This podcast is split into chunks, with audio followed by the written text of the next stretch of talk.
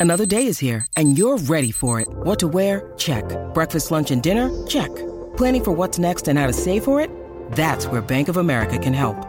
For your financial to-dos, Bank of America has experts ready to help get you closer to your goals. Get started at one of our local financial centers or 24-7 in our mobile banking app. Find a location near you at bankofamerica.com slash talk to us. What would you like the power to do? Mobile banking requires downloading the app and is only available for select devices. Message and data rates may apply. Bank of America and a member FDIC. When you need mealtime inspiration, it's worth shopping Kroger, where you'll find over 30,000 mouthwatering choices that excite your inner foodie. And no matter what tasty choice you make, you'll enjoy our everyday low prices, plus extra ways to save, like digital coupons worth over $600 each week. You can also save up to $1 off per gallon at the pump with fuel points. More savings and more inspiring flavors make shopping Kroger worth it every time. Kroger, fresh for everyone. Fuel restrictions apply. Oh, you didn't know? Your ass better call somebody!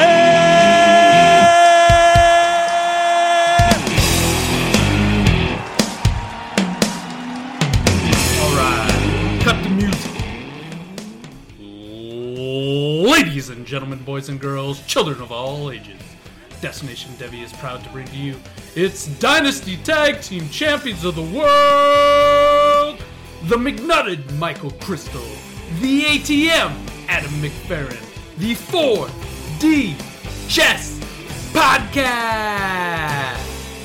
And of course, if you're not down with that, we've got two words for you.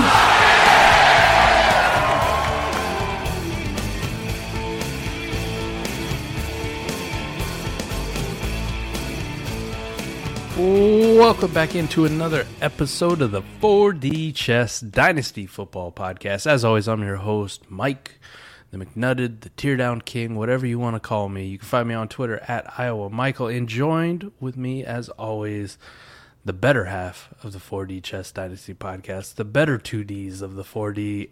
My man, Adam. What's going on tonight, brother? How we doing? Mike, what's going on, man? Dynasty Degenerates, we're back for another week of the 4D Chess Dynasty Football Podcast. It's just Mike and I this week. We're back to the the roots, man. Just to us. back at it again. No guests, just you and I. But this is the one that we've really been looking forward to. We got a dynamite show. If you've checked out my Twitter, Adam's Twitter, it's all been leading up to this podcast right here. All the the vitriol, the hate, the disgusting things people say in my mentions about the trades that I have made for best ball. It's time to put it out on the table and explain why, and hopefully help you guys become better dynasty best ball managers. So this is going to be a really heavy best ball focus. Now, there are probably some things you can take away in your deeper lineup leagues, but just so you guys are aware, this will be a very heavy best ball podcast. Adam, you ready to dive into this, man? We'll start messing around. We'll just dive right into this information. I'm excited for it. I, I think this is um it's a little bittersweet, man. This is we're we're about to really get into all the secrets that Mike and I have been formulating in our minds and trying to play. So if you're listening, tune in and think about this because it's gonna feel very foreign and gross. Some of the things we're gonna discuss with you, but we're gonna try to help you understand how our minds work on this and the 4D mindset of how different best ball and lineup should really be thought about. So one thing too, I, I just want to kick off. Adam, do you remember a few years ago when we're just getting into Dynasty and you know, like really starting to take it seriously and listening to smart people like uh, Mike Lou, Mike Me Up, um, starting to hit up Matt, Matt Kelly, Nate List, Ray, all those people. Do you remember the strategy that was kind of around at the time where it was like you could trade back in your startup, like and go get a second round startup from somebody and get a first, you know. And this was something we were like, yeah, hell yeah, the trade down, the productive struggle. And you'd walk away out of a draft with like four or five extra future first round picks and still have three or four like third round startups, a couple fourths, a couple fifths, a couple sixths, something along that line. You, you remember that strategy being so prevalent? Of course. I mean, th- there was a point, obviously, everybody got wise to it at some point where it's not as bad. But it used to be like you're saying, right? Especially if you had one of those top three, six picks, you could go down to certain points in the second round and get like a first and a second. You could go down to the third round and get their two years of first. Like people did not did not really understand how much they were trading away in futures because they're viewing it as something they're not utilizing correct right now.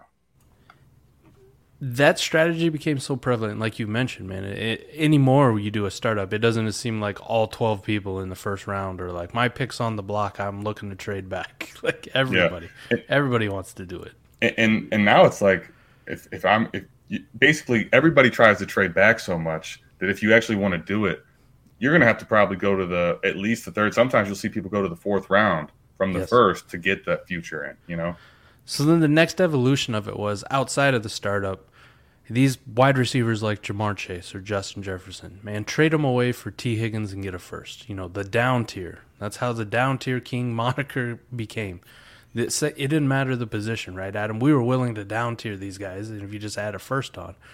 But then it always kind of seemed like it started to shift from like the really literally one tier down to like sometimes now you gotta go two, three, four tiers down to get these deals done because people are wising up to it. Like, why am I giving you an extra first for this? So this whole thing has just kind of led where people get wiser and wiser to it and it becomes harder and harder to do. Now, not saying that you can't anymore, it's just more difficult. It's more prevalent, more people are aware of it the next evolution for Adam and I is something that we've always been thinking about for quite a while, but never really were able to quantify until we met Bob Lung. And, and Bob Lung came on the podcast with his uh, consistency guide, right? That consistency guide opened up so much for me where I was actually to data test some of the theories I had. So, this is how this all came about, where I'm going man, I can't do the normal strategies I do. I'm starting to play in more best ball. Best ball just happens to be a a format, Dynasty Best Ball happens to be a format where this is very conducive to being able to pull it off. Where in traditional lineup leagues, Adam, even like deep rosters, like some of these deals that we'll get into are crusty. And I don't think you and I, as much as we like to down tier, aren't touching these with a 10 foot pole. But in best ball, it's a much different case. So this is what we're gonna dive into. You ready to hit this thing off? Let's let's get her going. Let's do it, man. Come on. Let's get into the meat and potatoes. All right. So the premise is that I still want to down tier. I want to build more depth because in best ball, it's all about the depth, baby. It's all about the depth. And if your roster settings allow you to roster enough people to pull it off where you're not constrained, it becomes highly, highly advantageous for you to do it. So I'm going to kick off with the running back position. So this is pulled from Bob Lung's consistency guide, and in that guide he talks about a thing called clutch games. Now, what a clutch game is is a player in a given week, so pick a random week, week 3, scores over average of his position group, right? So he's an above average starter for the week. He earns a clutch game.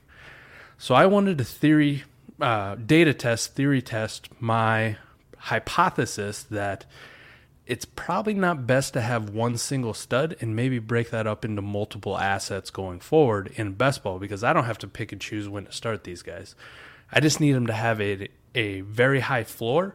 So in this head to head best ball format, I'm going to put out very consistent weeks. So this is why the consistency guide's so good. So the first one that I wanted to start off and that I looked at, Adam, how about a trade that could be done? These are all trades that I think you could easily pull off in a best ball because of the names, the values. Like I looked at ADPs and everything that that I was leading up to this, and I wanted to find realistic deals. So the first one is Jonathan Taylor on one side, Adam, and Aaron Jones and Leonard Fournette on the other. Now, for the dynasty degenerates out there, Adam, is it fair to say that most people would rather have Jonathan Taylor in that situation than Aaron Jones and Leonard Fournette, right? Two seventh round startup picks for a guy who's going to go top six. Yeah, I mean, pretty pretty easily. You would send those assets away.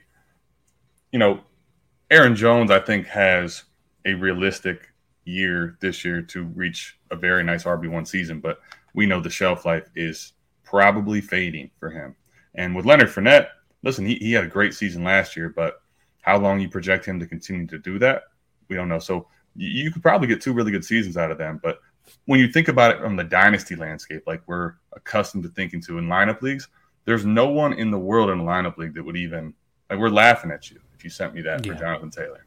Absolutely.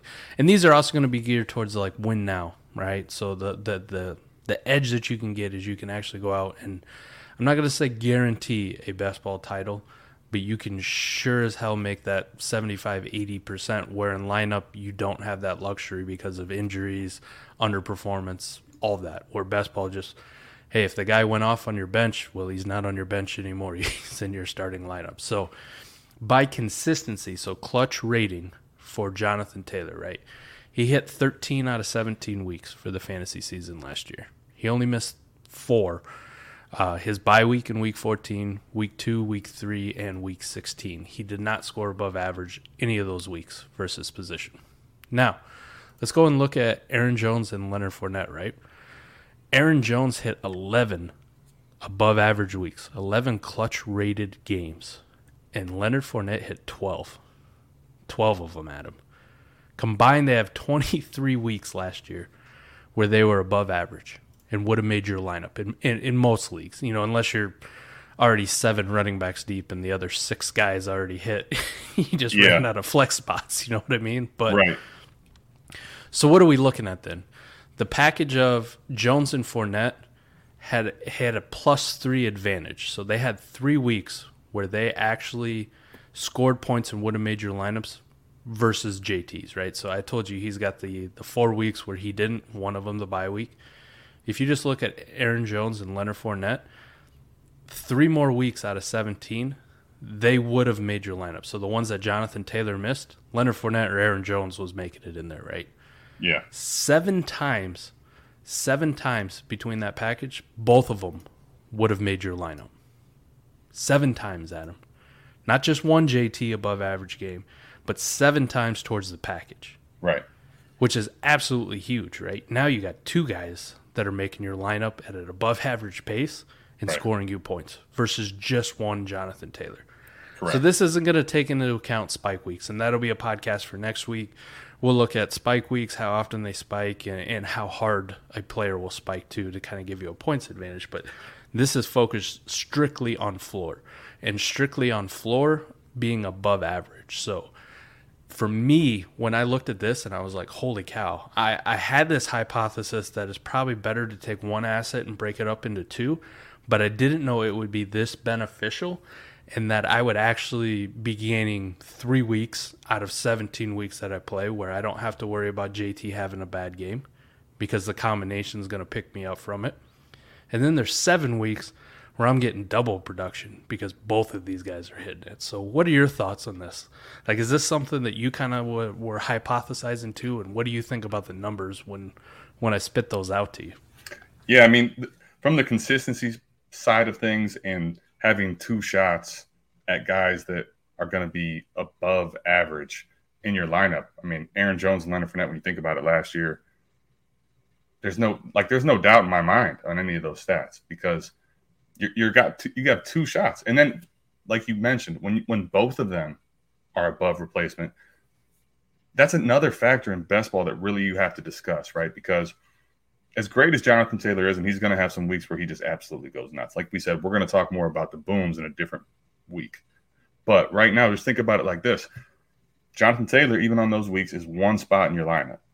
So if it's costing you depth, what's happening at your other spots, right? Whereas if you have Aaron Jones and Leonard Fournette and they both pop, you now have two spots where Jonathan Taylor still only fills one. And what is your other flexes? And what are your what's your depth for those flexes to become? Correct, correct.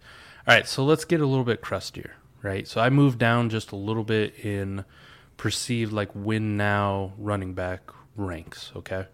So we're not going to go with the uh, the 101 at the running back position. We're going to drop down just a little bit. But how about Dalvin yeah. Cook? I would still say that even now, Dalvin Cook carries a pretty hefty price tag because people know what he is. Like if I'm a contender this year, I like Dalvin Cook on my team. Like you're looking at a guy who's got RB1 overall potential just in the way that he can explode, but you're looking at a guaranteed pretty much RB1 for the season, at least for one more year. So, Dalvin Cook, I want to say he's going in like the third round of startups right now, somewhere in there, maybe back end of the third, early part of the fourth at worst. Yeah. So, how about a package where it's either Dalvin Cook or a super crusty package that I think everyone would laugh you out of the building if if you tried to go buy Dalvin Cook for this. But on the converse side, you could definitely trade Dalvin Cook for this. How how beneficial would this be to you? So you trade away Dalvin Cook in a best ball league, but instead you get Tony Pollard, Clyde Edwards Helaire, and JD McKissic. Like how gross does that sound right off the bat? I, I was on mute for a second. you didn't hear it. I was drinking some bourbon and I, I, I almost gagged in my mouth. That was that's how gross that was. just don't throw up all over the microphone. That's all we ask. Here Try, try not to. That, all right. But that is that is gross, man. That's gross. So let's look at the numbers as far as clutch rating goes for these guys. Dalvin Cook hit nine clutch rating games last year. So he missed week three, four, five, his bye week in seven, eight, 13, 16, and 17. Right? He didn't didn't score above average in any of those. And some of those are injury. You know, if you if you are a Dalvin Cook manager and he's been on your teams, you know sometimes uh, he gives you some duds, right? some real duds and some real disappointing ones. All right, Tony Pollard had a nice season last year, right? But nothing super spectacular. But this is the beauty of best ball. I don't have to choose when Tony Pollard goes off. He's just sitting there waiting for me. He had five weeks. He popped last week and scored ab- uh, last year and scored above average. Clyde Edwards Helaire you remember old Clyde Edwards Helaire, the hype around him, and then last year he's dead, and this year he's even more dead? Do you know he also popped five weeks last year? Five weeks he scored above average, which is five more than I thought he did, Adam. Yeah. and JD McKissic, again, another guy who hit five weeks last year. Five weeks. Now we're looking at three assets spread out over. So, right, Mike, you're gonna, Mike, tell me, tell me tell me how often did Dalvin Cook make your lineup versus how often the package would have made your lineup. And believe it or not, the package of Crusties made the lineup two more times than Dalvin Cook would have. And three of those weeks, at least two of those guys would have entered your lineup. That was shocking to me, Adam. Yeah. Like I was trying to pick the crustiest, just grossest dudes I could. Like I'm not cherry picking this. I'm just picking random guys going like could I get deals done with this? Like is this realistic for somebody to trade? Like if I were to send out Dalvin Cook for Tony Pollard, Clyde Edwards Helaire and JD McKissic in a best ball league that I have, would somebody snap accept that? Right. They'd probably have to take a moment and be like, "Is this guy serious? Like, what am I missing here? Is there like a hidden first that I don't see?" Here? Yeah, So crazy, man. It's crazy because those, those are really gross, man. they're disgusting. They're, they're super disgusting. I mean, Tony Pollard's fine, but the other two, woof, man. And and these are like scat backs that I don't normally target or don't don't normally like in Dynasty. You know what I mean? But I I got to get away from that mindset of lineup where it's like I don't want the scat backs because I got to pick and choose when to start these guys. I got to pick and choose when Nyheim Hines goes off, and, and usually I pick wrong. Usually he's in my lineup and he does nothing, and then he's sitting on my bench the next week, and then he goes off. So this is what's conducive to the be- best ball format is that you don't have to make these decisions, but it, it really changes the whole value as far as win now. So that's from the running back position. And I'll keep going because I did this for every position. We'll touch on quarterbacks last, and then I got a couple trades here that I made that I got dunked on, and we're going to tell people why they were wrong for dunking on them. I like it. I like Wide it. rece- do it. Wide receiver position. Ja'Marr Chase, the GOAT, right? The, the, the 101, the 102 for the wide receiver position. Everybody's favorite. Love it. Ja'Marr Ja'Marr Chase trade hysteria. You remember that one? I do. One, one of my favorite episodes. All right, so Ja'Marr Chase, and in return for the uh, trading away Ja'Marr Chase, you'd get a guy like Keenan Allen and DJ Moore.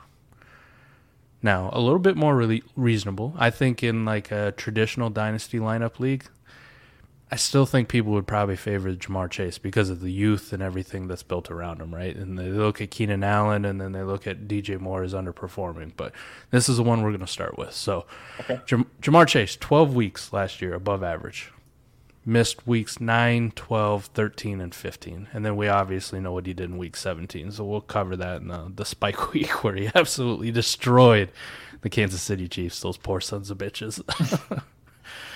All right, Keenan Allen, 13 weeks. Right? He actually had more above average games than Ja'Marr Chase.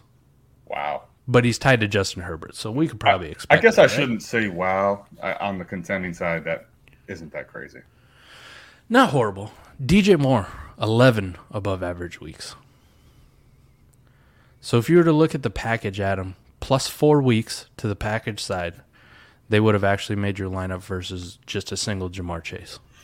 And Real quick, eight, eight weeks, eight weeks, both of them would have made your lineup. Eight eight weeks, you would have hit two wide receiver spots in a best ball lineup. It's like the double down at the casino, right? The, the You right, want to hit, you wanna hit the double downs. Right. I'm, I'm gonna split these wide receivers. Yep. yes, sir, man. Ace your face. Let's go. All right. So same kind of principle. Let's do wide receivers, but let's get a little bit more crusty. So let me drop down a little bit and let me go to somebody who who's on the older side but still producing at a high level for the the contenders out there. Davante Adams. Davante Adams had Aaron Rodgers last year and he performed very very well. Uh, he had 14 weeks. Missed weeks 8, 9, his bye week and 13. Did not enter your lineup for those those 3 weeks. How about the package of Christian Kirk, Tyler Boyd, and Brandin Cooks? Wow. Yeah, right. Nothing super super exciting there. Maybe Brandin Cooks is probably the most favorable, then Kirk, then Boyd, I guess. But none of these guys are super sexy, right? Cooks is always being slept on every single year. Oh, Christian Kirk, yeah, I was gonna say Christian Kirk though.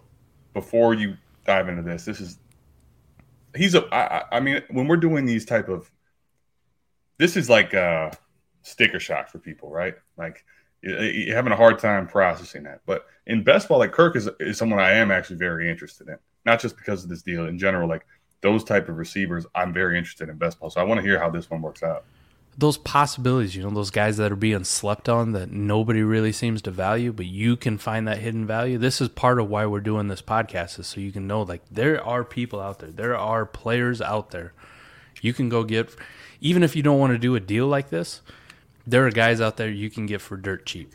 You know, you can get a Brandin Cooks or a Christian Kirk or a Tyler Boyd. You can get these kind of guys for not a hell of a lot. You know, some of them will carry different different values for different folks, but one of the the beauties of doing a deal like this where you're sending away Davante Adams for these guys is that people will see the name Davante Adams and they already have an opinion, they already have a thought, they already get excited in their head and they're like, "This is crazy. I would definitely do this," and not realizing that you're the one fucking them in the end.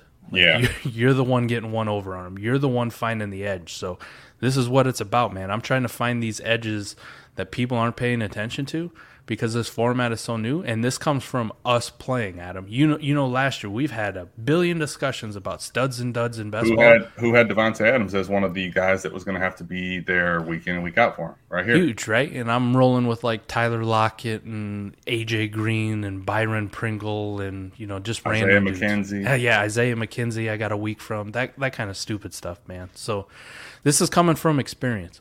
So Christian Kirk had ten weeks last year where he would have made your lineup. Ten weeks. I that was high for me. I was like, wow, Christian Kirk. He was, Tyler- it, was his best season last year, I'd say. Yeah. Tyler Boyd had nine, and then old rock steady Brandin Cooks had 10. 10 weeks. So you one receiver for the three receivers. In the end, because Davante Adams is one of the most consistent wide receivers with Aaron Rodgers, one of the most consistent we've ever had, right? He only had three weeks last year where he wouldn't have made your lineup in best ball, which is wild to me. Uh, the package ends up being plus one though, so they beat him out by one week. So if Davante wouldn't have made it for three weeks, the package wouldn't have made it for two weeks. Two weeks out of the entire year. Okay. Ten weeks of that time though, Adam, two of those guys would have entered your lineup. Two of them. So And 10, 10 of 17 weeks. yeah, in two two weeks last year, all three of them would have made your lineup. You would have filled three wide receiver spots twice last year with the package. In Yep. ten weeks, you would have filled two wide receiver spots. That's, That's including crazy. that's you know what's crazy about that too that I think we need to talk about is that's including bye weeks, right? 'Cause Yes. when you go Yep. bye weeks, one of them have to miss. So that includes that into the formula. That is that is that is very key. It's just wild to me that the package of crusties, in in reality, from what we've seen, and with this data that's backing it up here, looking at average weeks and grading them on a weekly scale, is far outperforming the one stud. Right. I wasn't trying to confirm this. I've always had this opinion since we really started playing best ball, Adam. But to actually see the data points on it and then to go like week by week for each individual player and pull it and be like, was this guy in my lineup? Would this guy not be in my lineup? To see it written down here, and then I added the uh, the the the uh, the times two into your lineup or the times three in your lineup too because I want to know how many roster spots are they filling. Like, am I Yeah, better off with sure. the one guy or am I better off with the three guys? Because I do have that opportunity. Like, I don't. It really doesn't matter how hard Davante Adams booms. Like, if he has a forty point week at him, if I got three guys entering my lineup that are all scoring above average, so they're probably scoring fifteen points or more at the wide receiver position. Like, I'm gonna beat that out the one Davante Adams game in the end, right? right? Because you then have to rely on somebody else entering your lineup with Davante Adams, and that may or may not happen if they're not a consistent player, or if they're not being overlooked. So, Yeah, and, and the other thing too, like I really want you to think about this point, Dynasty Degenerates, because I, I've Mike and I have played in a bunch of these Dynasty best ball leagues last year, right? That was when we really started honing in the numbers and seeing how it all worked. I'll tell you, I had a few that were much more well rounded with depth, and I had a few that were like, man, you know, it just became too enticing the names, right? Because Mike and I are going through this myself last year. There's a couple teams I had where it's like, but but all these studs, and I'll say this: if you have these studs and duds, right, the, the problem becomes what Mike's getting at here, right? If you don't have enough depth, because even though Davante Adams, like we, we're not going to get into the boom week on this episode, but let's say he does in that week kill it, and all these other guys that you have a few studs, they all kill it at once. Maybe your peak is really nice, but here's the problem: playoffs. If you earn a buy, you still have two weeks you have to win, right? And if you don't earn a buy, you have three weeks you have to win. So with the studs and duds, if you don't have it backfilled with depth, maybe your boom is high, but how realistic is it that you're going to have three weeks in a row where most of them all hit at once? That's not something that's good for your team. yeah, it's very tough to hit them all at the exact same time, right? At, at the end of the year, not have Yeah. anyone get hurt, COVID, all at once in the end of the season. Well, think about how much more risk you're carrying with one player versus three. Right. You know what I mean? One guy, like I can love Jonathan Taylor or Kyle Pitts or Josh Allen all I want, right? They're they're fantastic players in best ball. But there's some inherent risk to, you know, the old saying, having all your eggs in one basket, right? Like w- what happens you drop the basket? now you're done. Like it's Yeah. it, it's over with. Well, I mean, let's go back to our matchup um, in the playoffs, right? So Kelce. it was Yeah. exact in that whole week, Mike. COVID, him and Hill, is it going to play? It sounds he's going to play. He's not going to play, right? I had Travis Kelce and D'Andre Swift not play versus your team. Had those two guys been playing, I, odds are I still lose to you, but I had a I had a much more puncher's chance then, right? But the problem is I don't have those two, and I don't have all the depth that you have. Where if you lose Leonard Fournette, you have three other running backs that can come in and fill it out pretty easily, right? That's the difference in what you're saying, putting all the eggs in one basket. Yeah, I wonder. Let me pull that one up too. That because that league, I think I go back and I can actually look at who was in the lineup, who made it at the time too. Yeah. Just give the people a, a good idea of exactly what you're talking about, being down what you were. Right. Um, where were we? That was a week. if you 16, remember, right? Yep. it was week 16. And then on top of that, Mike, think about this too. Remember how great of a start Adams and Rodgers had yeah, huge. versus the Brown? Yeah. Right. Yep. So that week, uh, your your quarterback was Davis Mills at or uh, uh, Patrick Mahomes at 28 points, and mine was Davis Mills at 25. Uh, you had Jeff Wilson enter your lineup at 18 points. Congrats to you. Jeff Wilson, baby. David Montgomery and Isaiah McKenzie entered my lineup. Both scored over 30. That was the week Isaiah McKenzie went off. If you don't, I was going to say, only I, am glad that we weren't right there because he's he's giving me all these props on Jeff Wilson at 18. Isaiah McKenzie hit me in the mouth for 30. Wow. uh, Davante Adams went off for 40, Yeah, 41. he had a great game.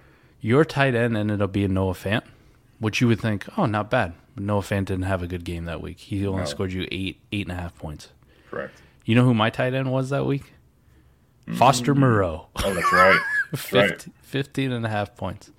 Uh, first flex spot that we come to, right? Because this is one where we only started one at each position and then a few flex, right? In a super flex. So Correct. first flex. This is what where the depth really starts to take over, right? I just went through the starters, but the first flex, I got Deebo Samuel as my first flex, right? Because my wide receivers were deep enough.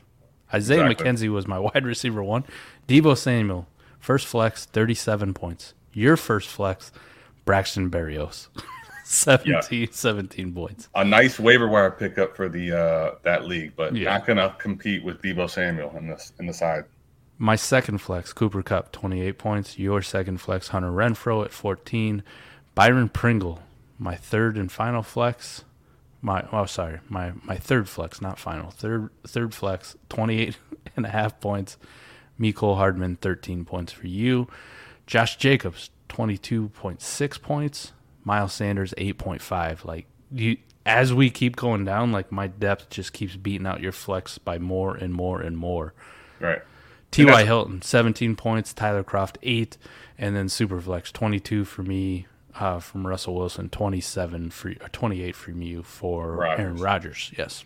and, and that's where like like my point was if if you had if Kelce had played and boomed and Swift was playing and boomed maybe it's closer but even still Mike like you alluded to with the flexes you had me beat so much there that even if those guys both played really well it's Yeah, there's no sure thing that I win that even then You got 80 points to make up exactly right off the jump. So the other one that I wanted to illustrate, especially for this one, is let's look at the bench, right? So the depth. yeah you, I'm, my, my bench is going to get really gross pretty quick Your bench, uh, oh man. Yeah, it is bad, buddy. It is really bad. yep Uh, Josh Johnson, top scorer on your bench, 25 points. Your next bench player scored a high of seven points. My bench was looking like 16 from Tannehill, 16 from Cousins, 19 from Brady. I got a 10 from Booker. I got a 15 from Darrel Williams, a 10 from Javonte Williams. I got a 13, a 14, and a 15, right? Yep. So I still had double digit scorers on my bench that couldn't even make my lineup. correct Like, so we're picking the best of the best out of the depth, and you're scraping the bottom of the barrel on the hopes of Kelce and Swift playing, and even then, like, like I'm just so I'm so consistent top to bottom that it's a tough thing to overcome. Like you you you can beat me. There's there's no doubt about it, right? You right can that's, have not- a that's what I'm saying right you can have a Tyreek Hill game or a Travis Kelce game, no doubt.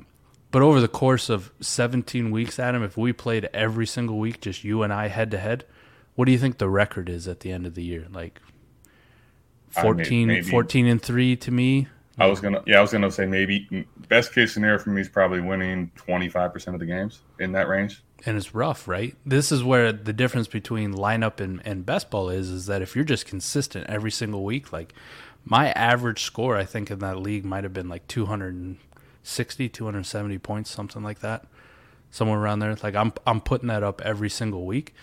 While other teams, yes, we did have a few teams that jumped to like 320 for one week, right? But their average is probably extremely, extremely lower, much lower than mine would have been, which is is wild to me. And that this is the exact league where I started to have this hypothesis of, and, and I, I implemented it. Right, I, I wasn't gonna just just hey, I kind of think about it, and you and I talked about it after the draft, where you're like, oh, I got all these studs, you know, I got this extremely high ceiling, and I'm like, I think probably depth wins out. Just being honest in best ball, just the way things work. That Yep. if if I could just have 25 roster spots of guys who could make my my my lineup at any given moment and score 10 points, maybe have a boom week here or there.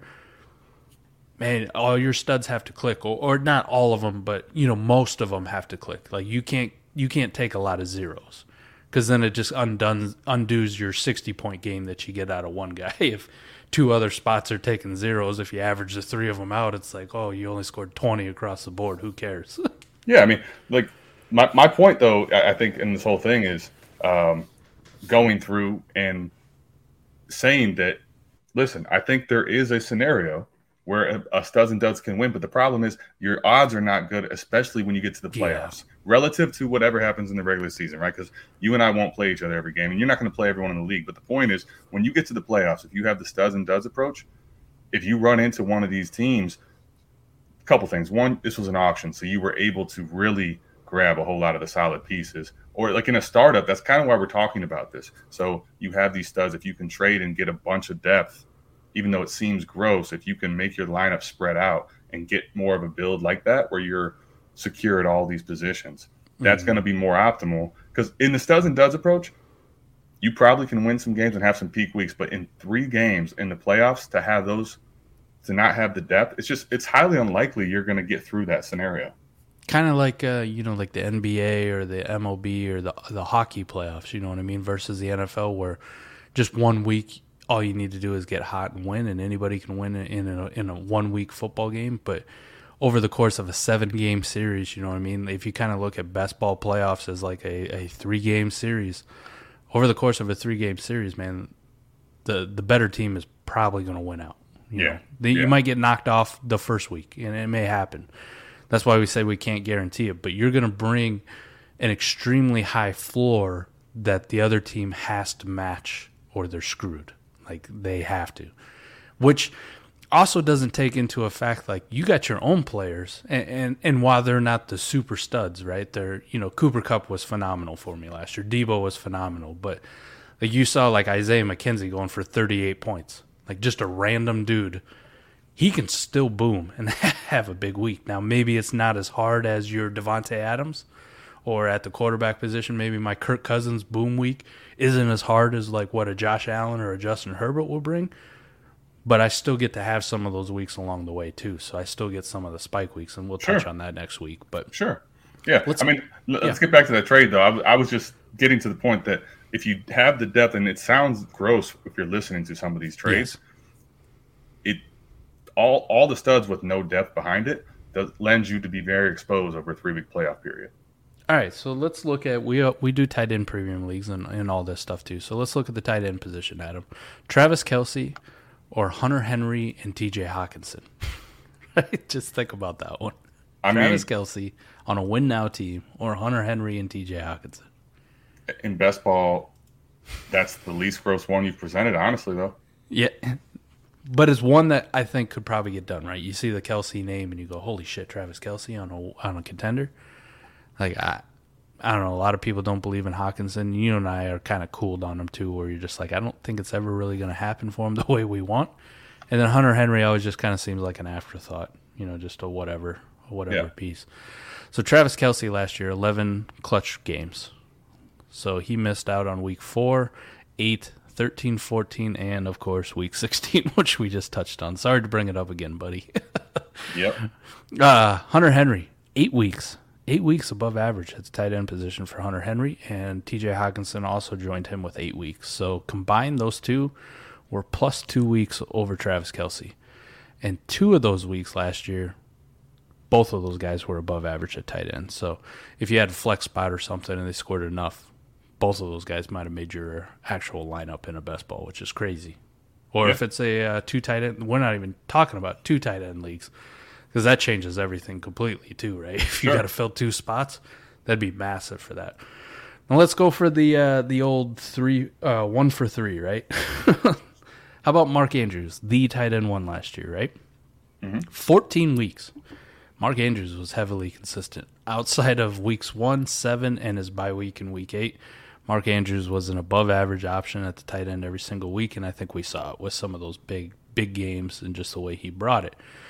But how about Mark Andrews for a package of Dawson Knox, Cole Kmet, and Tyler Higbee? Yeah. W- woof. Big wolf. Those three tight ends. Dawson Knox had eight weeks above average, Cole Kmet, eight weeks above average, and Tyler Higbee, eight weeks above average.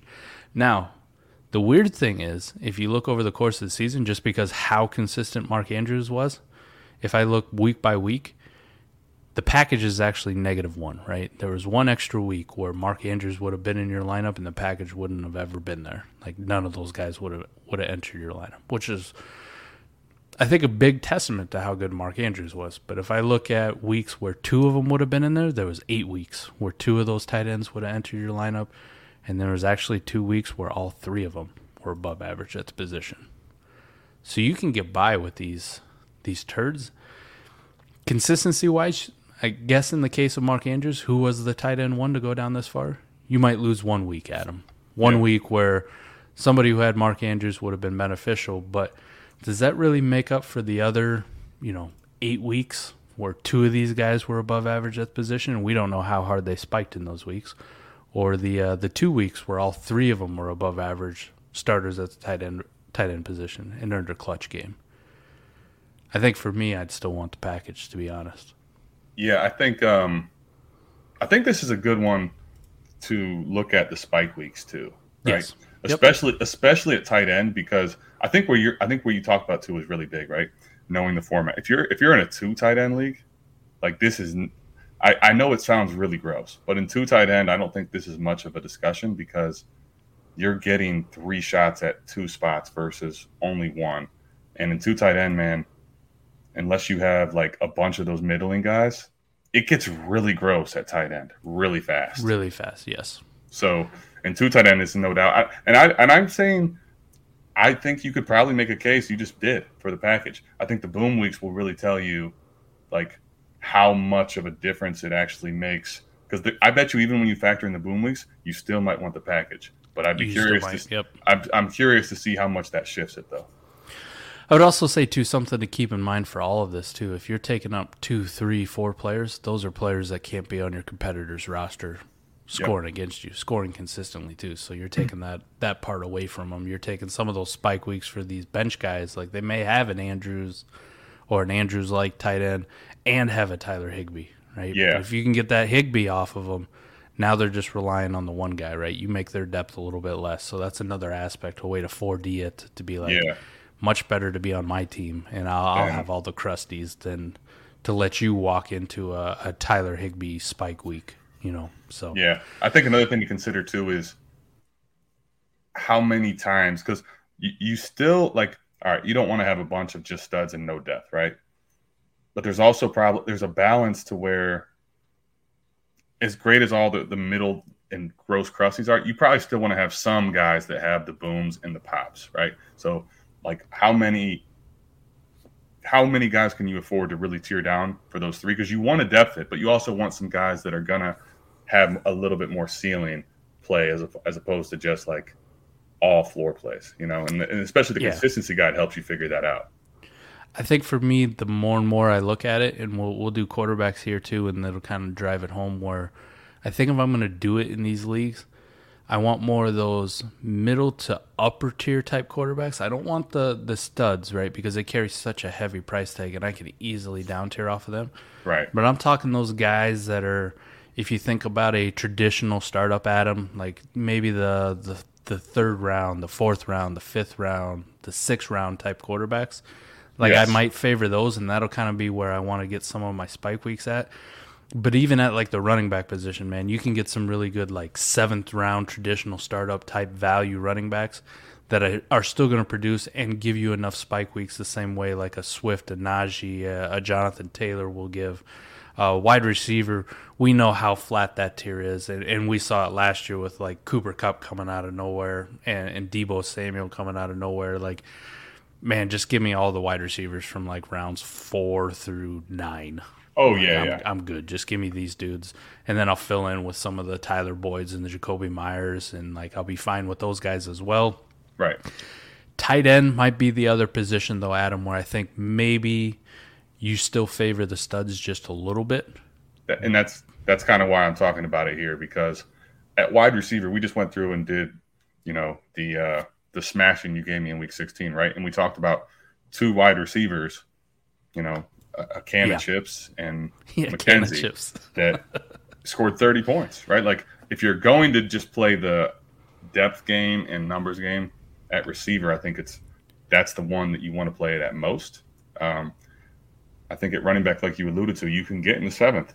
You know, the guys that are a lot Yeah. further down in dynasty value, the Jacobs, the uh, Aaron Jones, even like you said, go down further, Miles Sanders, Tony Pollards, those types where in lineups they might be a headache to figure out when you want to play them, and in best ball you don't have to, and they don't cost nearly as much. So that's another position where I think it's probably a balance, but you can get away with having the later guys, right? Whereas in For tight sure. end, man, like it's one of those weird things where Yeah, you can get some. You can get some of these cheap, completely worthless guys that just fall in the end zone. But for how many weeks is that going to happen? Like that, that position gets thin after like being nice, probably 20, 25 guys. You know, and you throw Yeah. some turds in there, you're just going to keep throwing turds. But how many of them can you rely on? Correct. Like I think you want to stay in a certain range for tight ends. and You don't want to go too far past it. Like mm-hmm. that last one I gave you, that's probably my limit of like giving me the three tight ends where I'm looking at like guys you might rank in like the top 15 to 20. But after that, like I don't really want to touch any of those dudes outside of that because shit, I can find that on the waiver wire any given any given week. You know what I mean? I can find that. Oh, you know, so and so's hurt, so is backup. Foster Moreau is starting. Let me have, you know, let me pick Foster Moreau up off the waivers or whatever the fuck it may be. So, I think tight end, yeah, definitely have a range. And I'm gonna say we're gonna go through the quarterback here. I'm gonna say that quarterback's kind of trending in that direction for me just a little bit, just Okay. a little bit. Let's Um, talk about it. Yeah. so some of these leagues that we do for best ball, like people get two stud quarterbacks and they think they're fine. I'm here to tell you that's probably not the best way to do it, right? I, I would say not. I would say Mike that as much as my death was an issue in in the bomb squad, since we're talking about that one already, yes, I could make the case that the quarterback, just having Rodgers and Mahomes and nothing else, was also as much to my detriment as anything. Because I think that's fair. I mean, that's the other point. And that week where you beat me pretty good, I mean, had I had Kelce and Swift, it might be closer. But Rodgers and Mahomes weren't bad those weeks. They were okay, both of them, right? That you said I think they were Yeah. in high mid twenties, right? They were both Yep. okay. They weren't great, but they were okay. But I had weeks where one of those two did not make my lineup.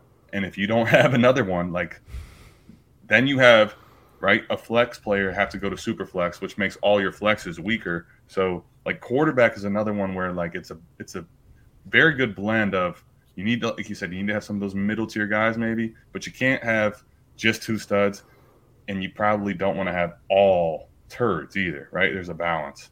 Yeah, for sure. All right, so quarterbacks on Bob's consistency rating, he goes by QB ones. Right, he has a, uh, a super flex section, so I did pull some ratings.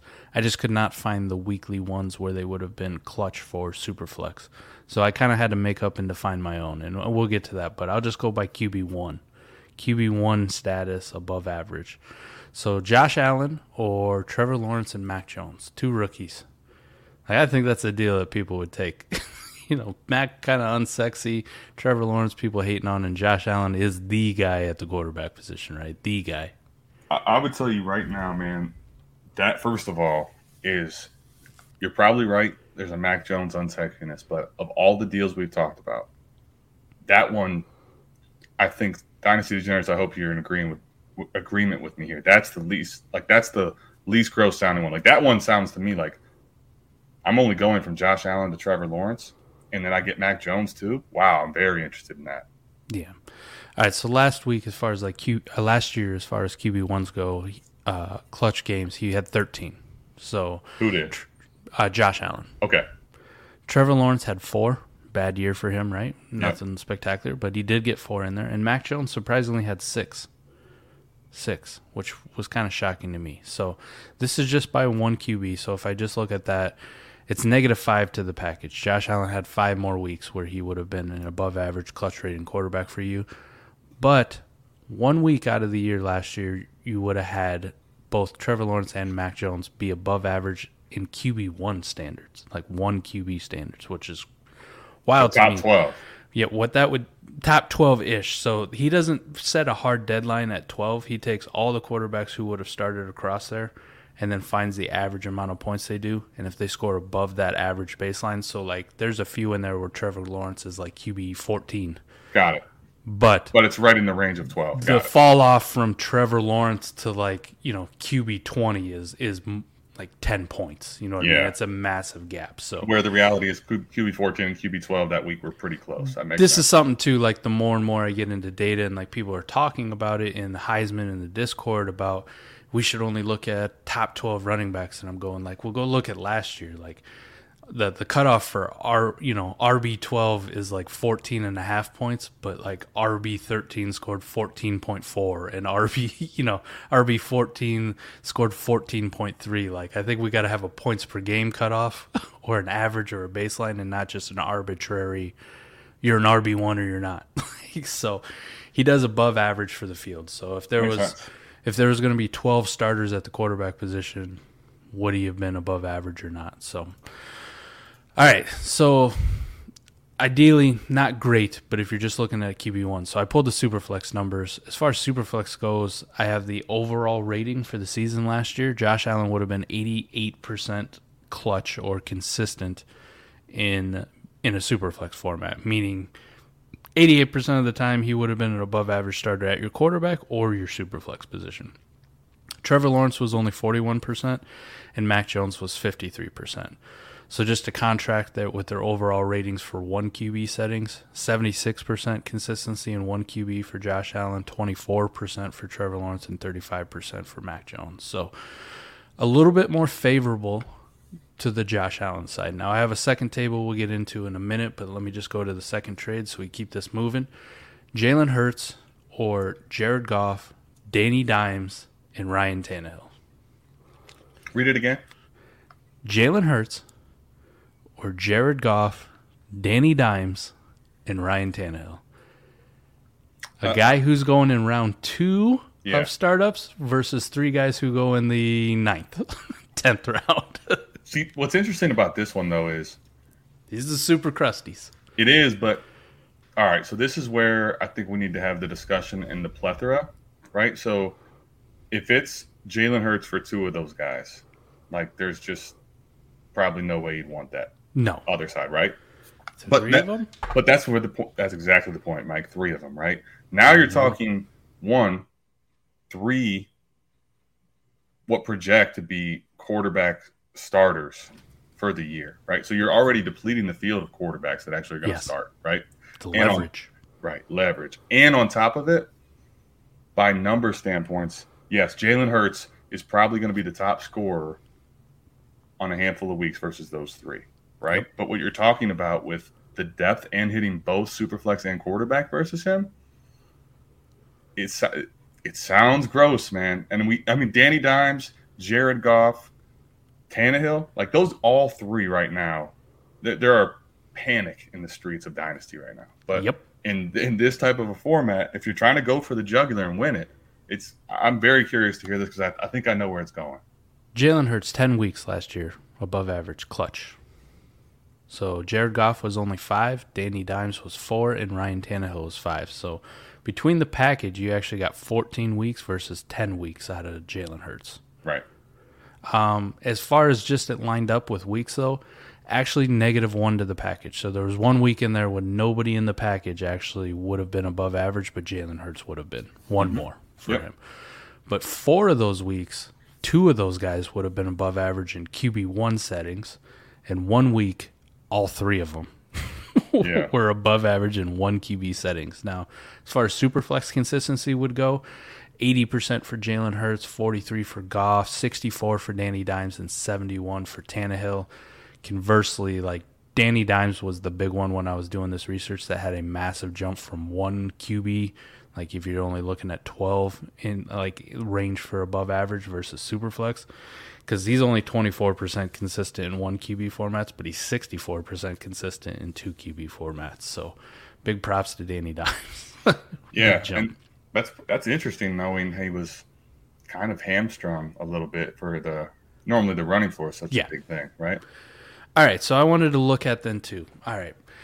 What the if you just look at the QB 24 last year as far as points per game, Adam, they came out to about 14.2 points. Whoever the hell the QB 24 was was 14.2, but I always think that doesn't really tell me the whole story. So what I did is I went back through every single week and looked at who the actual QB 24 was for that week added their entire scores up weeks 1 through 17 and then divided by 17 right so i can get an average output of what qb 24 your the the worst superflex starter in the league would have been who would have made your lineup what he would have had for a point out output output total and it's actually only 11.1 points so still double digits but that's the baseline Sure.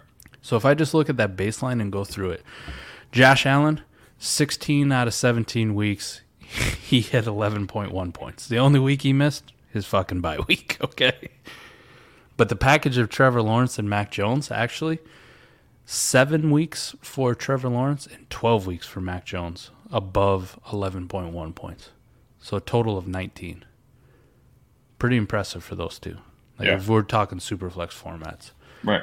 A little bit of a swing back to that side, but I still kind of lean towards the man, I maybe I want to stay a little bit more in the upper echelon of quarterback, but this is the one that killed it for me. Like if if we're comparing Allen, Lawrence, and Mac, I'm on that train. But if I'm going to drop down to a guy like Jalen Hurts, who people like and had a very nice season last year, as far as superflex consistency, it was 14 weeks above 11.1 points, so a little bit of a dip from from uh, Josh Allen. But if I go look at the other guys, Jared Goff eight, Danny Dimes seven, and Ryan Tannehill 14 weeks. So you've got 21, 29 weeks combined between the package of super shit versus Jalen Hurts. Yeah. The package of super shit beats out Jalen Hurts eh, heavily in superflex format. So I would say that you probably need to have a a range if you want to do these kind of down tiers on a contender. Now, you want to go from some of these middling quarterbacks like these second rounders, these third round guys, down to the super crusties and get three of them. Not only is it a leverage play, not only you're spreading your assets out, not only are you minimizing some of the risk, but you're actually going to produce a more consistent number from your QB and super flex position throughout the entire year. And a lot of times you're going to hit both of them. My only hesitancy would be from these elite stud quarterbacks. You're going to want to go a little bit higher. You know, you're going to want to go for a guy like a, a Kirk Cousins or Derek Carr or Aaron Rodgers if he's being devalued, and then pair them up with a couple other turds. You know what I mean? Like, don't go don't go super super saiyan crazy and go right to the the Goff, the uh, the Tannehill and the Danny Dimes from Josh Allen. Don't go- don't go that nuts. Yeah. But, I think but try to stay up in that the little bit of the elite top fifteen range of quarterbacks plus something else on your down tier. Yeah, I think I think what you just hit on too is that, and you're right, right? The numbers reflect that it's the middle, more the middle versus the complete dog shit crusty guys, right? But the other thing I think that is baked into that, that's the same idea, but is not necessarily discussed in just the consistency guide here, right? You're also talking about those three guys are really unsafe in the terms of the dynasty world, right? So you're looking at the lower end scoring, although they're like you said, they're going to give you all those weeks. If you have to get some of them for depth, that's fine. But like th- then you end up with none of those guys could be even worth a fuck in a year, right? So there's a balance of dynasty value plus the points in your lineup too, right? So I have a league where I'm putting this strategy and what I found out to the test. It's my I'm I don't know if you want to call it experimental league, but I'm I'm pot call it that. committed Yeah. to following this this thing through. And I'm willing to put myself out there and take all the heat back and boy, boy oh boy, did I get plenty of it. But never fear, I broke down these trades as well. So the first one I made in total in its entirety. This is like a 35 man roster, start 12, I believe, best ball. Uh, I traded away DeVonta Smith, Kyle Pitts, and John Metchie. Right? You hear DeVonta Smith and Kyle Pitts, I bet you go, "Oh shit, what did you do?" And in return, I got Zach Ertz, Brandin Cooks, Josh Jacobs, Terry McLaurin, a 23 third, and a 23 fourth. So, just quickly, the way I broke down the deal, with the way most people uh, that I, you know, I talk to who break down the deal in respect, like Adam would break it down the exact same way. It's Pitts for Ertz, Cooks, and Jacob, Jacobs. The McLaurin Smitty swap, that's fine. And then Metchie for the third and the fourth. Nobody really gives a shit about that part. So, Adam, I actually put that in here, and I went by the consistency ratings on the Kyle Pitts trade, just so we knew. Yeah, and Now that's the- exactly how when we talked about it, I broke it down the exact same way. Bingo. So I put it in for the consistency ratings. Now I didn't use Kyle Pitts in here. I wanted to go right to the top. Who the hell was the tight end one? So Mark Andrews. Mark Andrews. Yeah. I'm going to use Mark Andrews because that's kind of the way we're valuing Kyle Pitts right now. Mark Andrews in place of Kyle Pitts, but 14 weeks. We we already touched on that once. Consistency above average at their position. Zach Ertz, Adam, 10 weeks. 10 weeks as an above average tight end last year. And coincidentally, most of those came after the trade. He was very good in Arizona there to end the year.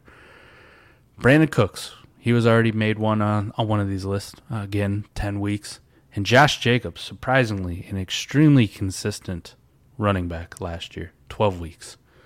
So if I just break it down, plus two to the package in consistency. There are two weeks where Mark Andrews, quote unquote, Kyle Pitts would not have made a lineup any spot. Two weeks, somebody from the package was making a lineup. 11 weeks, two of those guys were making the lineup, and four weeks, all three of them would have made my lineup at some point, which is wild to me. Yeah. One Kyle Pitts, or four weeks where all three of these dudes, these turds, these crusty, crusty, nobody likes them, the Ertz, the Cooks, the Jacobs. I'm getting a guy at the running back position. I'm getting a guy to fill a wide receiver position, and I'm getting a guy to fill my tight end position, Adam. Yeah. Like that depth is hard to hard to come by and hard to beat. Now, people stopped at the Kyle Pitts thing. And I think because DeVonta Smith's in there, like if you really break that trade down the way we talked about though, like I'm taking Terry McLaurin over DeVonta Smith. Sorry to say it. So that was just an added throw in that I'm not going to count to the deal. So that's why I take the crusty package and Right. people people lost their fucking mind about that one, buddy. They they lost their shit about it.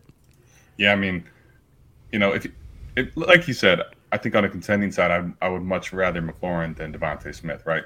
But if you just from the dynasty standpoint, when you look at the trade, if you took if you took those two out of the deal, and then you took Metchie in the third and the fourth out of the deal, and someone told you, hey, I'm going to come give you those pieces for Kyle Pitts, the average dynasty managers freaking out, right? Like, Yeah. disrespectful, this bullshit trade.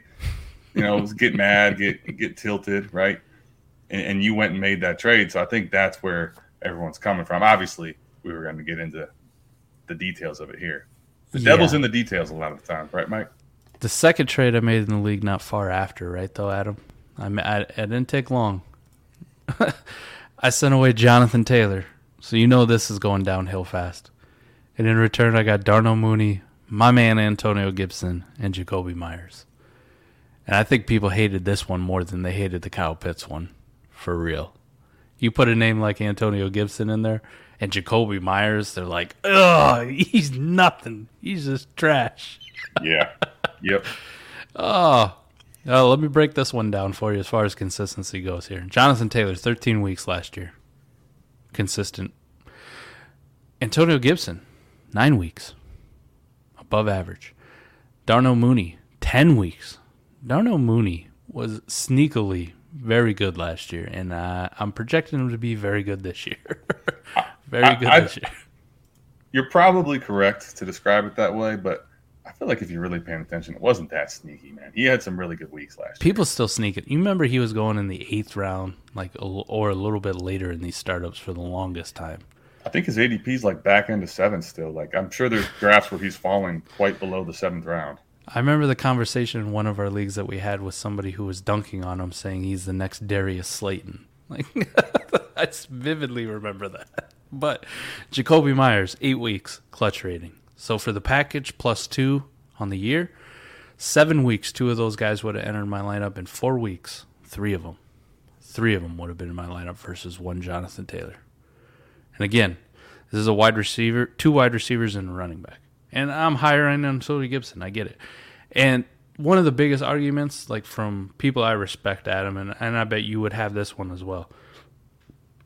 If you did a little bit better than Jakobi Meyers in name, I don't think anybody would have a. Most normal people would not have a huge issue with it. But because it says Jakobi Meyers, that kind of makes people grossed out.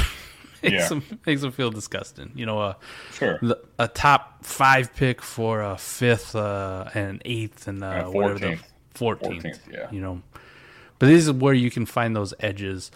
These are two deals that I sent out, Adam, because they had big names in them, and I wanted to send out a deal where we weren't going to do the whole counter game. I didn't want them to sit there and think about it. Like, is this a good deal for me?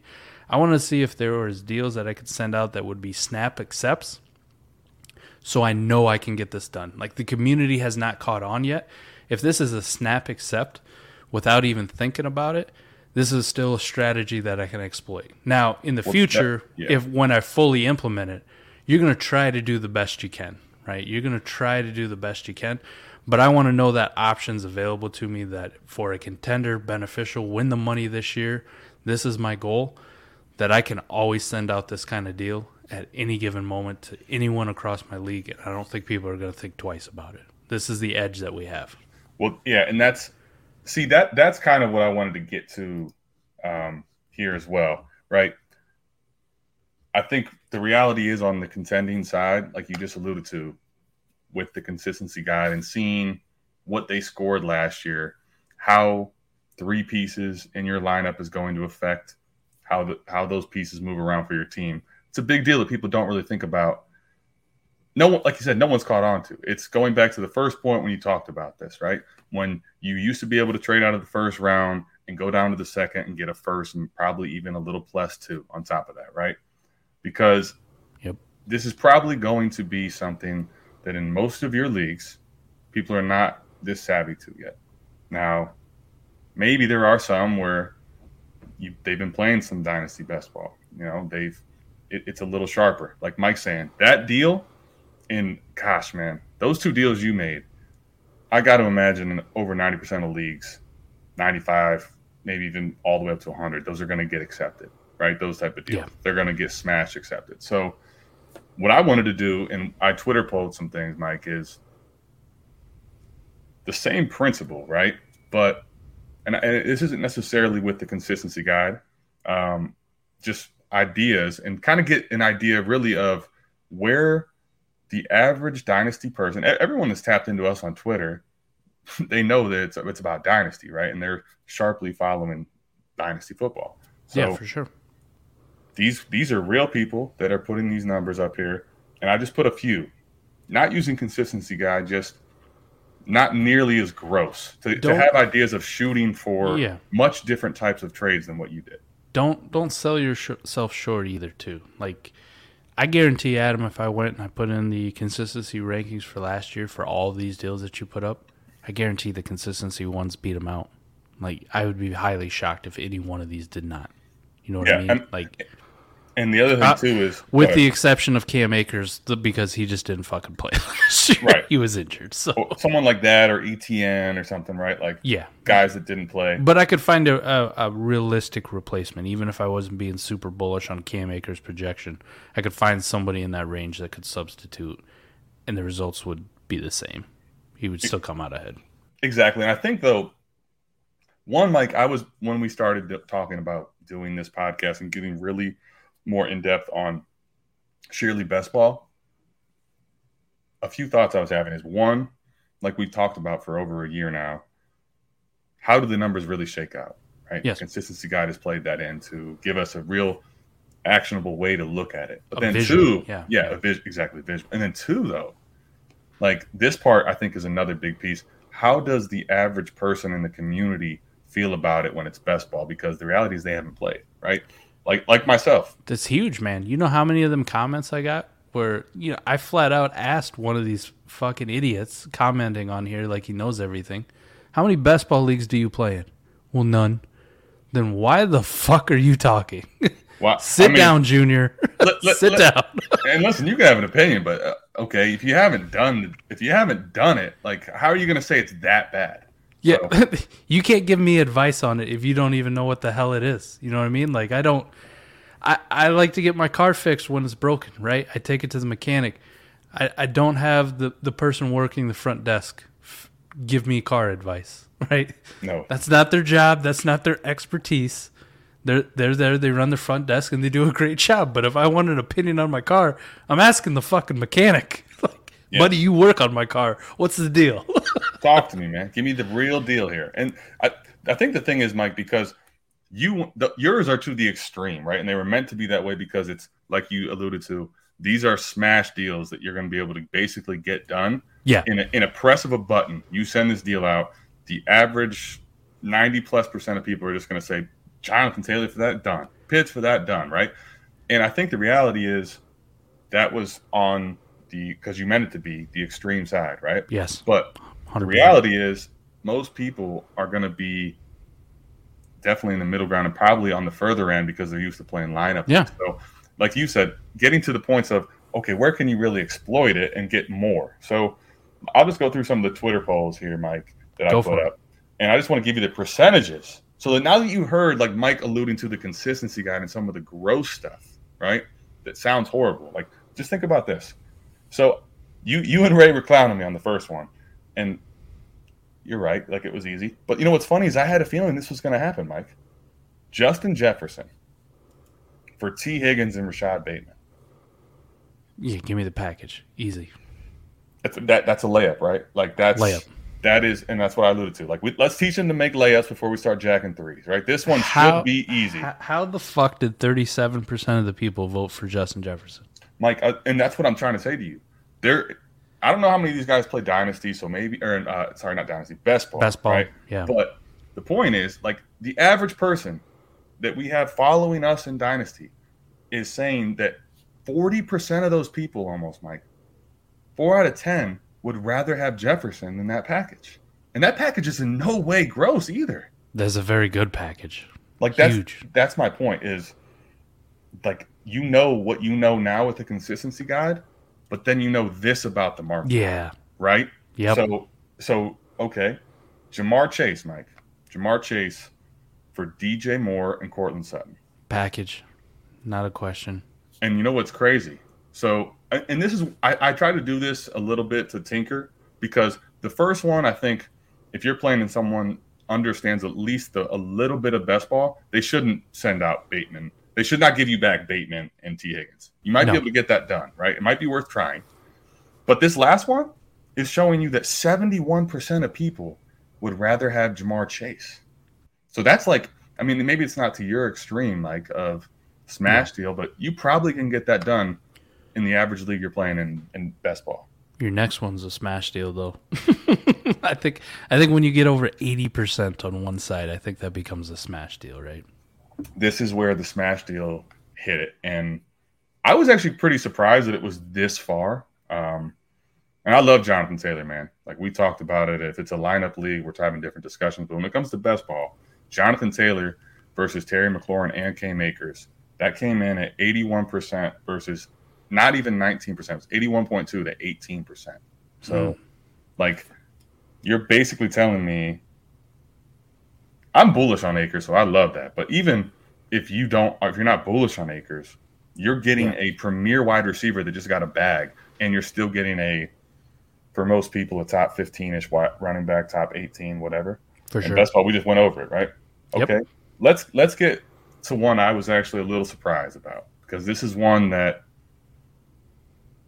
because the numbers are this way, I, I thought it would be closer to the Dak side, but Dak for Trevor Lawrence, Brandon Aiyuk, Brandon Aiyuk, and Brandin Cooks, eighty-two percent of people said they'll take the package. So yeah, they weren't These- feeling that one. that- now, now to be fair, right? That was the first I went three for one, just Yep. to kind of test the market. I wanted to see what the three for one would look like there. Okay, let's go back to a two for one now. Kyle Pitts for Darren Waller and Mike Evans. Actually, pretty split on this one, huh? Yeah, this one was pretty split. I think on the contending side, I mean, are we having a debate here? Waller and Evans for me. Yeah, right. Yeah. I mean, if you're sticking with Kyle Pitts, you just must not be wanting to go win this Yep. year, right? Um, Josh Allen for Tua, Jacobs, and A Rob.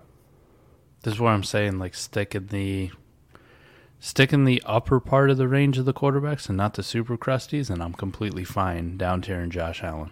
And I get Jacobs and A Rob, sign me the fuck up. This is one I thought that would go kind of like this, like would be more on the Allen side. And I think this is a deal. This is more of a deal that I think is reasonable to get done in leagues if you're trying to get a real three for one, right? You go down from Josh Allen to Tua, people in their mind can't get off of how big of a jump that is, and you can add in two pieces that are real assets, right?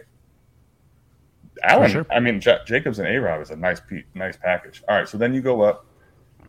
This is one I made, Mike. This is one I made. I threw that in there only because it got done, and I'm like, you know what? Let's see what this says. 12 teams, start 13, super flex, tight end premium, and two tight ends, like we discussed, right? Yep. Best ball. Travis Etienne, Tyler Allgeier, Gerald Everett, and my 23 first. for David Montgomery, Rashod Bateman, and Dallas Goedert. Yeah, this is uh, this is something too where it comes to the tight end thing that we were talking about. Like I also have a range of tight ends I don't want to go too far past. You know, if that Gerald Everett was something better, like maybe a Higbee, let's say Tyler Higbee, Tyler Hunter. Henry. Hunter Henry, right? Yep. I'd probably want the ETN package, just being honest. But Mhm. because it's not, and it's outside of that range of like my comfort zone with tight ends, where I think they're just all kind of the same turds, and it, you know you're you're going from a Goedert to an Everett. Yeah, give me the fucking Goedert, Monty, and Bateman side easy. I'll sell the the ETN hype and the late 23 first, and I don't know what the hell Allgeier is. Well, Probably that- nothing. But that, that, that's another thing too. I think this deal is the one that's a little different because I, I made it. But when you look at this deal, right, this is something you I think you also have to consider in best ball when you start talking about all the consistency guide stuff we alluded to. Yep. Sometimes you have to be careful about just more assets versus less assets, right? This Yep. this one, if you just look at oh, I get, I'm getting four assets and I'm getting the 23 first. If you do it that way, okay. But here's the thing, right? if you say that I'm going to downgrade from ETN to Montgomery on a contender, I'm okay with that, depending on what's coming back, right? Because now you're looking at Rashod Bateman and Dallas Goedert in a two tight end league Mhm. for Tyler Allgeier, Everett, and a 23 first. Easy, easy for me. So that's kind of sometimes I think you have to look at the pieces you're actually acquiring, like you alluded to, right? If that Everett is higher, we're having a much different discussion. But if it's Gerald Everett and Tyler Allgeier, like not not really that worried about it. Um, last one I had here, Mike, was Lamar Jackson for Mac Jones and Michael Pittman. Hmm. Mac and Pittman I think so too. I think this one is like one of those where closer though. much closer, right?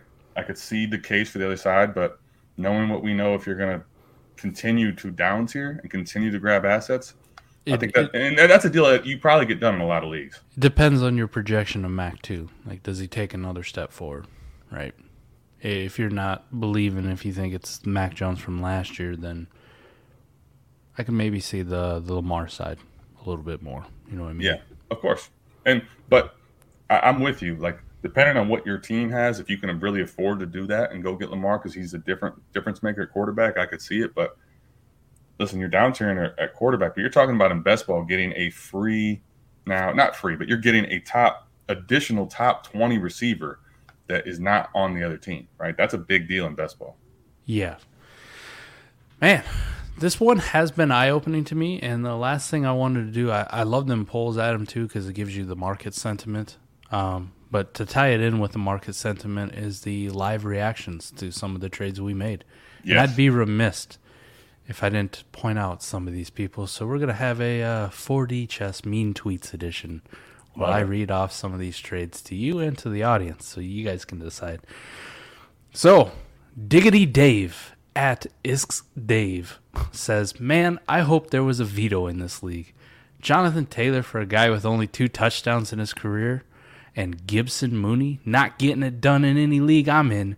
Dude got burned in this deal. Who the fuck vetoes deals? Like, how soft do you got to be? Like, it needs to be collusion, Yeah. outright collusion, in order to get a, a, a fucking deal vetoed in my league. Listen, if, if it's a deal that it seems extremely fishy, like once I've determined and talked to them, there's nothing to say. The manager's like, yeah, I want that side. There's nothing to discuss. This, what are we vetoing? Who does that? The fuck? Yeah, yeah, yeah. Oh man. So I also had another one where I had kind of talked about it. Tim at Dynasty Logic was was giving me the business about value and all this for Dynasty, and that's where I asked, "Hey, how many best ball leagues you play in, bud?" None. All right, we might be done here. I got another one here from Hickass. No, no avatar at all. Like just an egg. What the fuck? These guys can't be from America making trades like this. Adam, I guess I'm not American anymore, buddy. Sorry. You're, you're a lot of things, buddy. Apparently, not American. not American. We've got all kinds of uh, puke emojis. That's good. Uh, Tiger Goods says I should quit Dynasty forever. You know, Mike, what's funny, man? We've been doing what this for six months. We've both been told in that time that we should quit Dynasty forever. Uh, Boston at Pack Sox Celtics says how to lose at fantasy football 101. Whoa, Thanks. at, at fantasy football 101. Yeah. That's not even talking the dynasty aspect. Wow, No, just fantasy football. Uh, I got Packer Hater at Evan Eckhart. Now this one's a little tough to read because his grasp of the English language really sucks. Um, so I'm not really sure some of the things that he was trying to type. It's hard to read. But I play best ball. None replace value of bottom tier player, not one player in that trade, top 25 on my board at their position when you're trading one of the only three players on league who splits carries at 5 to 10%. He gets 90, nope, thumbs down emoji. I will trade a the field. So hope you enjoyed that one. It was uh, I, I, I, round, I roundabout stuck with the principle he was trying to get to. okay. We just kind of disproved that with the consistency got a little bit here. I was just, uh, I just, I, I wanted to point that one out too because I kind of feel like I got subtweeted by Antonio Brown. You know when he'd go on his rants, kind of the same thing. So thank you, Oh, Packer man. hater. I'm sure he'll make another another appearance. So pretty good. Uh, hopefully you're the pit side by at Ryan Bozer. I'm pretty sure he's in the fantasy community. Uh, no, no, Ryan, I am not on the pit side, and I uh, believe I showed why. Uh, this was one of my favorite ones, Adam. Bob from at Bob's FF Burner. Checked which podcast he was on, so I make sure to unfollow. Good God. That, Well- was, my, that was my favorite of the ones. I don't think Bob's listening to this episode. That would that would definitely made me laugh out loud when I read that one. If you're out there and you know Bob, make sure he gets a clip of the uh, the shout out we gave him since he unsubscribed. Jay Peters hit it right though, so we'll get a nice tweet. A lot of misunderstanding about best ball in this thread. Yes, Jay. Yes, Jay, there was. I hope we cleared it up for you. I'm sure you're listening, so we appreciate that. Uh, I hope we cleared it up a little bit. Uh, Dynasty Dud says, "I'm assuming this isn't Dynasty," with a question mark. Love that. T Bot says, "Man, I wish you were in my league." I hope you gave him. I hope you gave him your sleeper name so we could get a league going with him. I I replied to him that if he really just wanted to Venmo me money, he could. I, Nice. I assumed he wish I, I was in his league so I could show him how it's done. That's what I was guessing. Uh, David two nine seven eight four four eight eight says you put your trade up that you got completely scorched in. Now you're being a little puss after dude tells you that you were scorched. Thank you, thank Wow. you, David. David two nine seven eight eight four four eight eight.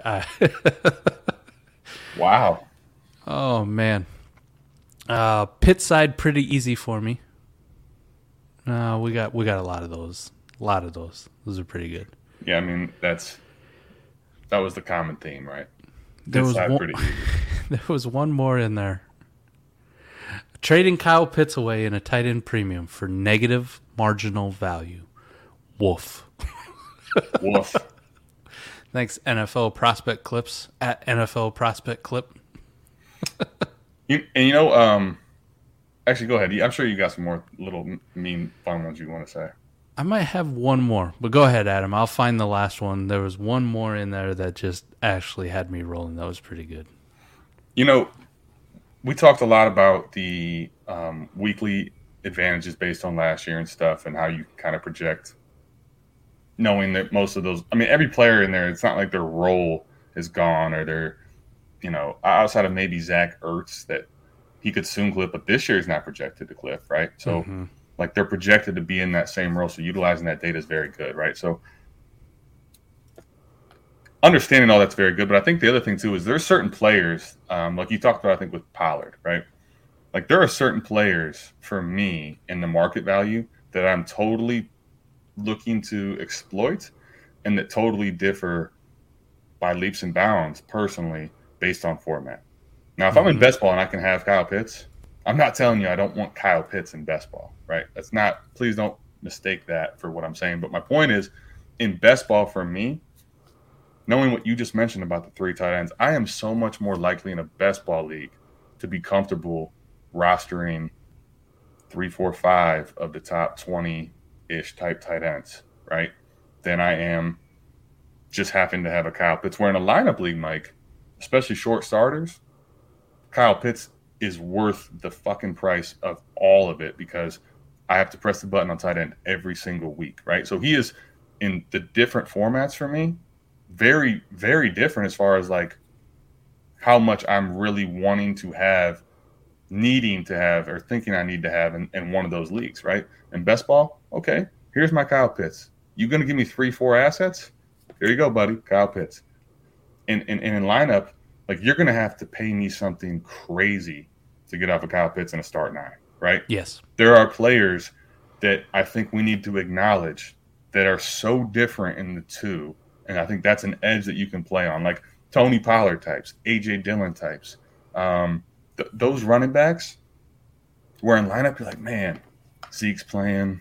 Like, what's Tony Pollard going to do this week? Like you alluded to, he had, he started several weeks, but not all that much, right?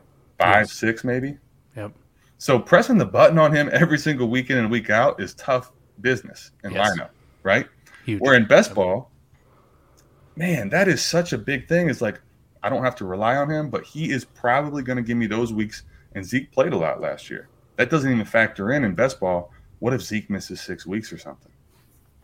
So the last two that we'll touch on, and then we'll bounce out of here that I enjoyed. Uh, I got tweeted at by Akash at YZR underscore fantasy with his seven thousand some Twitter followers. So apparently he does this for for real too, like us, content creator, right? Fantasy analysis. Definitely Kyle Pitts side. I don't think Akash plays in Dynasty Best Ball, Adam. I'm just gonna go out on a fucking limb and say he has no idea whatsoever. Well, can I give you one? Well, go ahead. If you you said you had two, I'll let, I'll let you finish them. Oh yeah, the last one again from our man Packer Hater. Nice, he's Evan, back at Evan A. Eckhart. Man, he sent about fifteen of these, right? But this was one of the good ones that I found. Gibson is the most overrated trash bag, and then he put like a briefcase emoji. I don't. That's not a trash bag though, but good job, Evan. RB hype sucker. Everyone latched onto the tit last year. Couldn't hold off Patterson, a five-six running back who is more talented. Uh, sorry, Evan. Uh, go look at Jaret Patterson's numbers from last year, and you tell me that Antonio Gibson couldn't hold him off. And then he says, and McNugget pass catcher stealing all his work. Now they have a real smasher who can run the lock rock. LOL. Future Ty Montgomery. So the dynamite analysis from Evan A. Eckhart one, Packer hater with an eight. Like don't forget the eight because you got to be cool when you put hater. Uh, is something else, right? Jared Jaret Patterson's really good, guys. So make sure you go out and get him and follow Evan A. Eckhart. But the Akash one, uh, I don't know how you can say like definitely this side if you don't understand best ball. Like that's kind oh. of the ignorance of the community as a whole when it comes to best ball, in my opinion. Yeah, I think I think there's a a, um, a big thing there that you said, right? Maybe he does play in some, but how long have you been playing in them, and how much have you really gotten into the data? Because well, how successful are you when you play in them too? You know what I mean? Like if you're and, finishing and Mike, fifth every year, there might be a reason. Mike, let me give you one more thing about it too, right? Especially when I think about the Bomb Squad League it was an auction, right? And, and, you absolutely cleaned up in a lot of places on value. Not even not even just that you hit on Kupp and Deebo. That, that's like a separate thing for me, right? But yeah, like you you utilized your money really well. You had quarterbacks. You had a lot of depth, right? In, in the average startup, you're so unlikely to be able to do what you did, right? In Dynasty, whether it's best ball or not. Let's even say it's best ball, okay? Mm-hmm. And how many people actually have done that level of what you did, right? Because here's the other thing, Mike. Like you crushed me in that week, right? And your team was more often than not going to beat mine. Yeah. But like, had your team, had that team not existed, I'm just using this as a reference for other leagues, okay? Because yeah. had your team not existed, right? My team was really good in that league. It didn't win it. My team was really good in that league. If there's not a McNutted depth play everywhere, you would have ran it back or tried to. Yes, correct. And and yep. and this may and this yep. may not be happening in a lot of these other dynasty leagues. So this is another good point that I just kind of was thinking about as we're running through some of this stuff is if you make one trade like that, this is the other big piece I think. One trade like that, that's not good for you probably. If you just no. made one trade like that, right? Multi multi-layer, multi If you go all the way, we talk about this all the time. If you're going to do something, lean into it. If you lean into that and your depth piece is just so much far and away, all these people that are talking all that shit in your leagues, I'm telling you, you're gonna the numbers speak for themselves. So if you do it in a plethora of ways and you're just depth everywhere, good luck. You're gonna win some leagues, and then people are gonna be totally changing their minds in those leagues. But until that point, we talked about all the stuff here of the consistency and then where the market is and how widespread that is and the exploitation you can use in the difference of the two. For sure. All right, man. I love this episode just because we get to dive into more best ball and the strategy is ever evolving, but this was a huge piece for us, and I think it's kind of going to set the foundation for a lot of what we do in our contender leagues. Like normal league, I'm building for the future, two, three years out. I'm not doing these kind of deals, Adam. Like, there's really no point. I'm going to hold on to the value ascension, and I'm going to stick to some of my same basics of dynasty. Of course. But I think in some of these leagues, like especially the ones where like you and I aren't in it, or we're not in with Ray and Brandon, like some of these sharp people who are starting to come around to this, like the Heisman, like people are, are, are getting pretty wise in the Heisman League. I've tried to send out my normal bullshit deals in there, and they go like, "Nah, I ain't giving up this depth." like they sure. they know, sure. they know. But some of these other leagues, for you, the listener, the Dynasty Degenerates, this is something you can still take advantage over. And, and if you really want to make some monster contenders, and I'm not going to say it's going to guarantee you a title, but you can get some money. Like you do this across four or five leagues, Adam, I'd say you're going to win at least half of them. Right. Well, that and that, and that's I think the big thing, right? Like the odds are definitely in your favor in the best ball format. Like like we talked about earlier. Like lineup, I, I know uh, Adico's got that study out there where you know if you're the number one seed and you get into the playoffs, you got like a thirty percent chance of winning the title. Not great, but you know, better than none, right?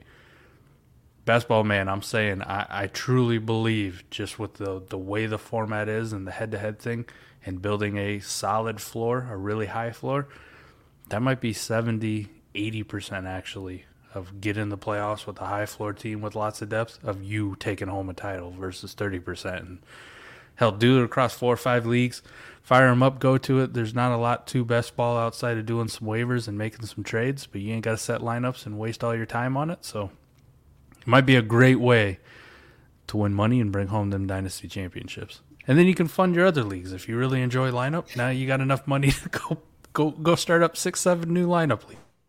Yeah, I think too. Um, dynasty degenerates what we just gave you here, if you stuck around, this is a little bit of a longer one, but I'm telling you, I really believe this information is going to be critical for you if you're getting into best ball or you're wanting to do more and you've only been in a few. Um, the data here really speaks to how much on the contending side the depth and pieces matter versus these studs.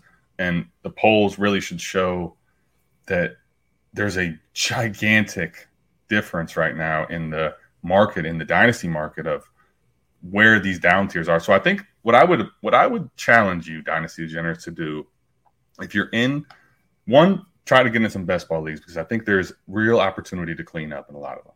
Two, if you do do that, or if you're already in some, like I would challenge you to really push yourself against what you believe is your dynasty lineup mindset. Push yourself a little past that right? Don't get crazy. You don't have to go McNutted and go crusty, yeah. crusty, crusty. Okay. Push yourself a little bit. All right. Push yourself a little past the point of comfort on some of these studs, especially like Mike alluded to at wide receiver, running back, even at tight end, as long as you're not going down too far, quarterback, because you're not going down too far. Okay. Push yourself to do down tiers that maybe seem like a slight loss in lineup, but in best ball, I'm talking that's a massive win. Smash. And if you, and if you do that, multiple times, four, five times. The type of depth you have plus dynasty assets is going to be crazy. I'm telling you, I think there's a window in dynasty best ball if you're not in leagues with people that have actually really honed in on the data that you can get some crazy stuff done. So, and ultimately, that's what we're trying to do. We're trying to bring all this information to you to help you win your league. So, I hope you enjoyed that, and yeah. um, I think that's really the big takeaway for me, Mike. That's huge. It kind of goes back to that old saying that we've always had when you know four quarters doesn't equal a dollar in trading scenarios. In best ball, four quarters might equal a dollar fifty if we're being completely fucking honest, Adam. Like there's a lot of times I'd much rather have the four quarters than the one dollar for sure. Yeah. If I'm trying to win that chip. So yeah. I think that hits on it next week. We'll dive into some spike week data, uh, talk some more best ball strategy. We'll dive into that. I don't know if that one will be as long because I started pulling the data and I'm like, okay, it's kind of what I thought, you know, with the studs being up there. But we'll dive into some of it and uh, we'll we'll see how that turns out, and uh, we'll talk more best ball. And as always, if you guys want more of this, you want more in depth talk, come hit up our Patreon, man. There's, there's people out there who don't realize we have a Patreon. there's people out there that don't know that we have it. We have a Discord community that's growing and budding. Patreon.com forward slash South Harmon. Could be a shithead with us. We do nothing but talk. Talk strategy, bullshit, talk bourbon, post pictures of all the meat that we're smoking. but you like it, come check us out. And don't forget to check out our YouTube channel. We're rolling out some new stuff this week, started this week youtube.com forward slash McNutted, I believe. Yeah. Show channels on McNutted, M C N U T T E D. So come check us out. But as always, thank you for sitting through this longer episode, hour and a half. It's going to be one of the longest ones that we ever did, but definitely an important one because I do believe in the heart of hearts that this is kind of a groundbreaking thing that we have come upon that we can heavily exploit together to win money, to win championships, to win that glory, to win those bragging rights, to rub it in the face of all your leagues. And hell, the way this is going too with these crusties, you might be able to pull it off for two, three consecutive years before people really start to catch on to it. So, uh, if if you want more of it, I'm gonna be posting about this. We're gonna be talking about it like you said, Adam said, you don't have to get super crusty like I am. I'll take the bullets for you. I will go out and do the experimenting for you, and I will report back all year long how this league, where I have, uh, according to Twitter, just should quit dynasty football forever. I should leave the country because I'm not American anymore. I will let you guys know how it's going. But Adam, that's all I got for him. I, thank you for thank you for sitting through it, buddy. Yeah, it's uh, you know, interestingly enough, it's a, it's kind of an interesting, good one to go into. You're going to be hearing this on Friday, uh, the Fourth of July weekend. So McNutted is not American on Independence Day. I got to find a new country. I don't know where I'm going to go, but I'll keep you apprised of the situation. and, and, yeah, so thank you for tuning in, and just remember, when your league mates are playing chess, play 40 chess. That's going to do it for us. We're out of here. Peace.